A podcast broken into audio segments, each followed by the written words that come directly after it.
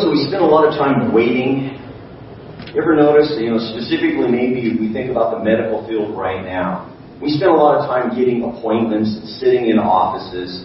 You know, it takes us a while to get an appointment. Then when we finally get an appointment, then we sit in an office that has no magazines in it anymore. And then, then the uh, attendant there, the nurse, the, uh, the administrator there says, well, let me lead you to another room, and then we go to another room, and then we wait there too. And now there's really no magazines, and there's nothing there to look at other than, what, Q-tips and, you know, hand-wash things. There's nothing to do. And time stands still. Have you ever noticed that? We spend a lot of time waiting. We can't wait till we're sixteen. We can't wait till we're twenty-one. We can't wait till we get married. We can't wait till we graduate. We can't wait till the light turns green. We can't wait for our mail order to come. Do you remember years ago? I can talk to this group because you guys all know this. Do you remember when we you get like a box of cereal and there'd be a little coupon back there in the back, and, and you really wanted specifically that little trinket toy? And you had to fill out that little coupon and put it in an envelope and lick a stamp and send it. And I hated those words lit, written on the very bottom of, of the advertisement for whatever trinket toy it was. Delivery time. Six to ten weeks. Do you remember dropping that, that letter in the mail? And about four days later, you're running out the mailbox thinking you're going to get that thing. And it seemed like forever. Do you remember how long it took to get from Christmas to Christmas and birthday to birthday? I feel like I have celebrated two birthdays in the last year and a half. You know? Christmas. Oh, I can, you know. So, you know, oftentimes we wait for an occupation to come. I had a professor in Bible college, a uh, pastoral ministries professor. He told us in a whole session he took, he took the whole class time and talked about waiting in ministry. He said, young people, you're going to go into ministry and you're going to find yourself very actively involved in people's lives, but there's an element of your life that you really never address, is the time in which you wait. You wait in hospital waiting rooms. You wait for people to call. You wait for appointments to keep in terms of ministry uh, responsibilities. You just wait and wait. And he took a whole class and said, be prepared to wait. Always think in the back of your mind, what will I do to fill my time? Besides, we only have X amount of time in this life. We should fill it with the things that are important, not only in our life, but for the kingdom. So let me give you a definition of to wait. It's enduring the passing of time, circumstances, or events while we anticipate a favorable outcome. Does that kind of define what waiting's all about? We're waiting for things to come by. We're going to be looking in the book of James, so if you have your Bibles with you, or if you have your phone, uh, you can go ahead and look to the book of James. We'll be looking at chapter five. But the book of James is a very intriguing book. It's called the, uh, the Proverbs of the New Testament, because there's so much practical understanding uh, of godly wisdom. And James identifies the typical challenges that are faced by Christians. And then he is also recognizing Christians in the aspect of worldliness and double-mindedness, and God directs our lives, and we're to live lives of integrity. So it's very, very full. And as Charlotte read this morning, our scripture is taken out of James chapter five, verses seven through nine. And so there's three things we're going to be looking at today. We're going to be looking at holding on while we wait and consider our predecessors. So this word patience, it says... Um, It says, be patient, therefore, brethren, until the coming of the Lord. This word patient isn't the same type of word that we discovered when we were looking at the fruits of the Spirit over the last few weeks. That type of patient, uh, patience is a steadfastness of soul when provoked or annoyed or challenged. But this is not what that patience is all about. The patience that we're looking at today is a long-suffering endurance, knowing that we're going to have to work through our circumstances of life. Can't make things go faster, can't slow things down. When we exercise endurance over challenges, we have no control of the outcome, but we are to exercise patience. Endurance, oftentimes it's called long-suffering. Then our writer tells us, James says, listen, think about Think about the, the farmer who waits for the precious produce of the soil, being patient about it until the early and the late rains. There's a couple of things about farmers. Now, I'm not a farmer. We've done the gardening thing, but that's not really considered farming when you're thinking about harvesting a large amount of produce. But a farmer knows a couple of things. He knows, without a doubt, that, that there is an outcome. There will be an outcome. I remember living in eastern Washington in Spokane. In the late summer, early fall, it is a beautiful place in the Palouse. The rolling wheat fields that are there are truly golden yellow that is there, that is just phenomenal. The time of the harvest, the farmers always knew that there was going to be a time. There's going to be a harvest. There will be combines that will come and cut rows through these rolling hills to harvest that precious wheat that we all so enjoy with a loaf of bread that we don't think too much about. But the farmer knows certainly the outcome. But the farmer also knows that there's a process of things that have to happen before that harvest takes place. He's, the, the writers talks about the early and the late rains. There's things that have to happen. There has to be cultivation. There has to be the expectation that, the, that his farm will be nourished by moisture and protected against the elements. And only God could do that. So the writer, James, is saying, just think about the farmer as he's thinking about that precious, I like that, precious produce. There's nothing better than picking a nice, red, ripe apple and taking a bite out of it. We would all say that that's a precious experience. But he also knows that harvest is coming, and a process has to take place. But in considering that, we need to think about our lives in the same kind of thought. We, we know a couple of things. We see that, yes, we see in the Scripture, as the farmer, be patient. In verse eight, you too be patient. Strengthen your hearts, for the coming of the Lord is at hand. So we see this harvest that's going to take place, and it's called the coming of Christ. Jesus Christ is coming back, amen? Amen. Don't forget that. When things get dark and dry, and when we are troubled and fearful, and things are complicated, and things are confusing, just remember, just keep looking to the east, because our Lord is going to step into our dimension and He will deliver us. Now, I'm not a prophet or a son of a prophet, though my dad's name is Paul, or the son of an apostle. I believe the Lord's coming very soon. Don't we sense it? The, the tumultuousness of our time. You know, the writers of the New Testament tells us that there's going to be great tribulation. And that means that word tribulation is an interesting word. It means there's going to be churning that's taking place. That there's going to be unrest and instability. There's going to be misguidance, and there's going to be disruption, and there's going to be deception. And you know what? We stand back and I look at our culture. Do we have to look too far and not see these things? They're all around us. We've never lived in a time like this. You know, it's interesting, too, one more thing before we go on. This is, these are all freebies, okay? Is that we have no model to follow after. You know, we can't look back to our parents' lives who taught us how to do the basics and be people of integrity and honesty. We, we in, in times of challenge, we, we don't have that now.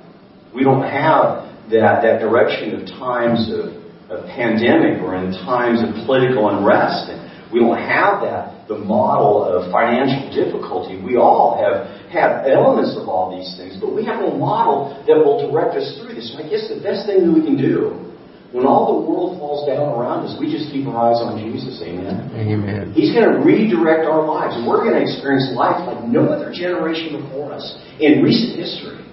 And so again, you hear me harping on the fact that, yes, this is a time for us to shine as Christians. Yes, you and I, whether we like it or not, we are God's representation to this world. We are the revelation of God. We have to remember that. We have a role to keep. We're not to be back in the corners, hunkered down and fearful. We have a message of light and life to tell. Amen. And you can say it with a mask on. I tell you what, there's a lot of freedom not to have a mask on up here. I've been looking so forward to this day. So back to the farmer issue, okay? So the farmer knows, yes, the harvest is coming, and yes, there's a process that has to happen. Well, we as Christians know the harvest is coming. We know that Jesus is Christ is going to come back and take us to be with Himself, or we will have the privilege of stepping into glory because He's invited us home, and He will lead us through the gates of, into His presence. But we also know there's a process, right? He's not through with us yet. Let's look at Philippians chapter one. Chapter one. Paul writes, "For I am confident as this very thing, that he who began a good work in you will perfect it until the day of Christ Jesus." This is a promise. This is a projection. Paul says, God's not through with you until he's through with you. He will complete what he has started. Many of us will say, "I wonder why I'm not God." I think about Edith. You know, every, it seems like every other conversation I have with Alice is mine. Edith says, "I'm ready to go, and I don't know why." And all we can do is come back to this promise and say, apparently God's not through with you here yet, no matter what you think. It's not time. And how old's Edith now? ninety-seven. ninety-seven years old. Amazing. Amazing. So we know that, there, that the Lord's coming back. We understand that there's a process, but there's this anticipation about his coming back. Paul and the writers of the New Testament thought that Jesus was going to come back in their lifetime. In fact, they were so serious about it. The church at Thessalonica, they had a problem. People were quitting their jobs. And they were just hanging out. Because they thought the Lord was going to come back any moment at that particular time in their life. This would be like us saying, "I believe the Lord's coming back in a very short amount of time. I'm going to quit my job and run up my credit card bill." That's the same attitude. Paul says, don't do that. He says, if you don't work, you don't eat. If you don't take care of your responsibilities, you're not being the Christian that God has made you to be. Get back to work. So we are to be diligent. But while we while we wait, we have to hang on. We have to hang on to the promises. It was in September of nineteen eighty-seven, an event took place that pretty much was unnoticed. But because of history of, of my life and my interests, I guess, it just piqued my interest. Way back in my Bible college days, I came across an article. A situation happened in September of nineteen eighty-seven. There was an airplane that took off out of uh, Maine. I want to say Boston. It was a commuter airplane. It was a Beechcraft ninety-nine. We have a picture of it right here. Dan, I'll show you. This is a commuter aircraft. And it'll be here. There it is. This plane took off. It was empty. It had a pilot and a co-pilot in it. And then all of a sudden, the pilot looked at the dashboard, and there was a light that came on that said the passenger door was ajar. And so the pilot, whose last name was James, he looked to his co-pilot and said, "Hey, I'm going to hand you this, this stick. I need to go check this door." And so he walked to the back part of the airplane. As he reached for that door, the passenger door, the door fell open. And the pilot fell out. They had just taken off. They were probably fifteen, twenty minutes into their flight. This aircraft here flies at over two hundred eighty-seven miles an hour. They were several thousand feet up. When this pilot fell out of the airplane, it, the, the collapse, collapsible stairway um, uh, panel went down, and he grabbed hold of the panel, wrapped his legs around the stairs, and hung on for his dear life on the outside of this aircraft, flying over two hundred eighty-seven miles an hour. Now, the co-pilot heard what happened. He yelled back to Dempsey. Dempsey didn't answer, and so the co-pilot thought for sure that he had lost his friend. So the co-pilot radioed the, uh, the control tower and said, "We're going to circle back. This is what happened." So they did circle back, and the control tower grabbed their binoculars, and they could look, and they could see Dempsey hanging on the outside of this aircraft. And when that aircraft sat down, when the landing gear shifted down at the weight of the airplane, his head was less than eight inches above the ground. He rolled over. The, the, uh, the, the, the uh, emergency vehicles showed up. The plane rolled over to the side of the, the runway. And the emergency vehicles got there, and they literally had to pry this man's body that was clinging to the only thing that would make him self-survive was this stairway that collapsed and fell. He survived. The news reporter said, "It was amazing that he hung on, considering the speed and the fear and the temperature. Truly amazing." And I find that story pretty inspiring if you think about it. The only thing that kept him alive was a stairwell in a time of a tumultuous trial. Let me remind you that we have a stairwell in Jesus Christ.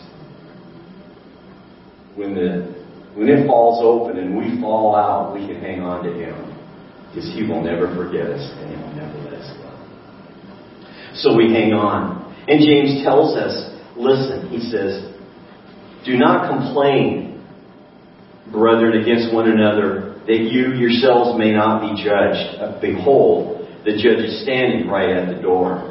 Do not complain. So when in this time in our life that we're to strengthen our hearts, we're to remind ourselves, yes, Jesus is coming. He's at hand. But we're not to complain as we relate to one another. We're not to grumble. We're not to, to live in such a way because we're impatient. This is seen as actually judging.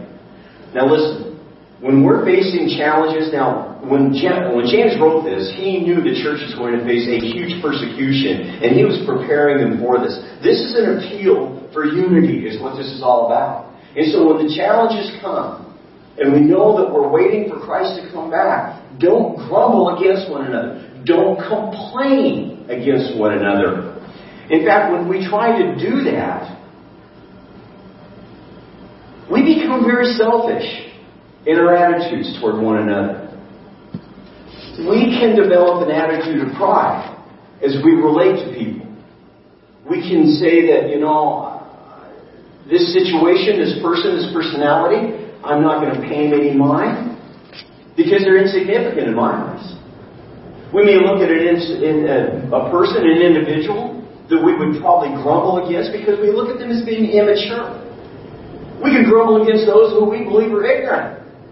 We can grumble against those who just think that we have brought, they have brought a very annoying influence into our lives. I have a question for all of us. Who do we think we are? When we're called to love one another, we're called to have compassion with one another. When we start grumbling, you know what we do? We put ourselves first. And then eventually we isolate ourselves. And if we continue to grumble, we will bring division in the congregation. Now, James says something very interesting. He says this. James chapter four, verse eleven. He says, do not speak against one another, brethren. He who speaks against his brethren or judges his brethren speaks against the law and judges the law. But if you judge the law, you are not a doer of the law, but a judge of it. So what is the law? To love the Lord thy God with all thy heart, thy soul, thy strength, and all thy might. And to do what? Love thy neighbor as yourself. When we decide to grumble, when we think someone's annoying, we think someone's ignorant, we think someone's immature, and we voice that, we're saying, I'm above the law of loving. We become the judge of law. That, that law doesn't, it doesn't depend on me. You are called to live in the love, in the law of the love of God toward one another. That's why he says don't judge, because you know what? The judge is at the door. The judge is at the door. That means he's present. It means he's returning. In fact, Acts seventeen, verse thirty and thirty-one, powerful verses as Paul is confronting the philosophers, uh, uh, Epicurean philosophers and Stoic philosophers. And he says this, again, Philippians, no, excuse me, Acts chapter seventeen. Are you there?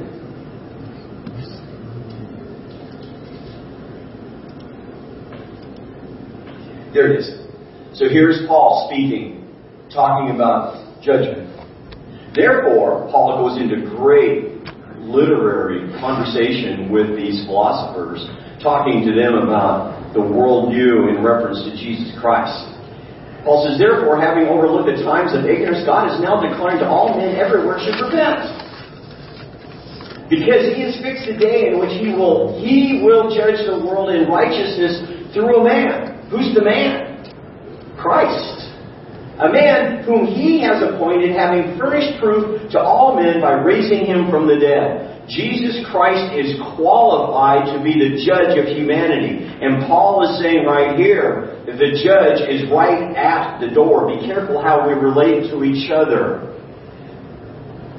Now, I've been in situations in courtrooms. Because church members find themselves in some bad situations sometimes. And so I've been sitting with church members, and then there would be the bailiff that would come in, and they would say, arise. Everybody stand up. The honorable judge is here, and the court is now in session. There's going to be a day in which the bailiff, the archangel, will blow a trumpet. And he'll say, arise, the honorable judge Jesus Christ is here. And the court is now in session. What is the responsibility of a judge? Have you ever thought about these things? Jesus, the judge, is right at the door. What is he going to do?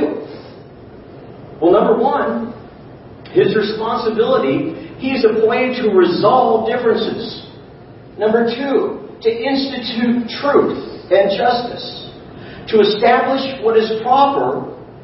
Number four, to give re- revel, uh, excuse me, to give resolution to the circumstance. The judge is at the door, and this is what he will do. He will present righteousness and truth and direction, and he will do what is right and proper and just. And so the Bible is saying, don't judge. One, you're out of your, you're too big for your britches. You're way past your pay grade. The one is coming will judge righteously. And he goes on to say, consider our predecessors. So hold on. Hold on. Know as a farmer what needs to take place because the harvest is coming. While we wait, don't grumble against one another. Remember that Jesus is coming back. It's, we need to consider our predecessors because he says in James chapter five, verse ten, as an example, brethren, of suffering and patience, take the prophets who spoke in the name of the Lord. Behold, we count them blessed who endure.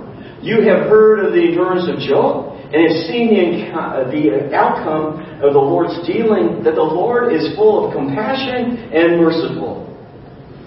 Consider those who have gone before us, the prophets. We think of Noah and Elijah and Isaiah and Jeremiah. We think of Jonah and Ezekiel and Daniel and Amos and Micah and Malachi. We can go on and on. Zephaniah and Zechariah. All of those. We consider them blessed. Hmm. Blessed means fortunate. We consider them fortunate for those who had suffered, who demonstrated patience. They dealt with the nation's evil, their religious climate, their own personal struggle, people's hearts, corruption, deception. They dealt with life. In a world that says, look the other way, in a time that says, you're your own boss, it takes a real committed person, man, and woman of God to struggle with the real issues of spirituality. And with that comes suffering. Listen, they were waiting with patience, endurance, for God to accomplish His purpose. Remember them. Remember them. We count them blessed. We count them fortunate. In fact, detail, James says, let's remember Job. Let's remember him. He lost everything. I wrote this down in my note. It's just slow down. Let's savor the moment to think about Job, who is the oldest prophet in the Old Testament. The book of Job is the oldest book, and it deals with the reality of evil and how it comes about and how it affects us. Satan came to God. You know, when we talk about the testing of Job, Satan was really testing God. Satan came to God and said, is there any righteous anybody in the land? God says, look at Job, consider him. Satan says, that's not true. He'll deny you. Just take away what he has. God said, go ahead. And as you remember the story, in just a few short hours, Job lost everything. He lost his children. All of them. And I know many of you know what it's like to lose a child. I don't.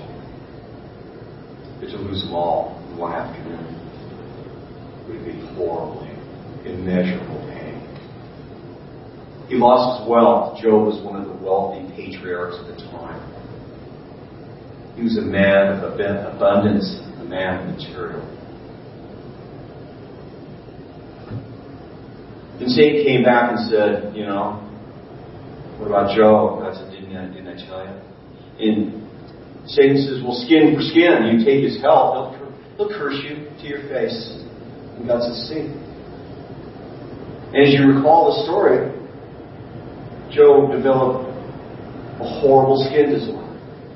From head to toe, boils burst out upon him. Horribly painful. So wretched was his life that he sat on an ash heap and scraped his sores with a pot. Sharp. He lost everything. He lost his family. He lost his wealth. He lost his status in the community. He was known as a patriarch. He lost his position of being the family priest, and now he's lost his health. He was living death. And then later, his three friends come to scrutinize and to criticize him. He never really knew why he experienced what he did. But he didn't lose his integrity. In fact, Job six ten says this,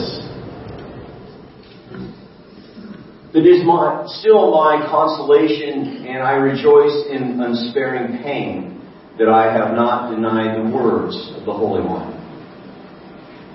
He says in Job sixteen or thirteen fifteen, he continues, "These are the words of Job's mouth.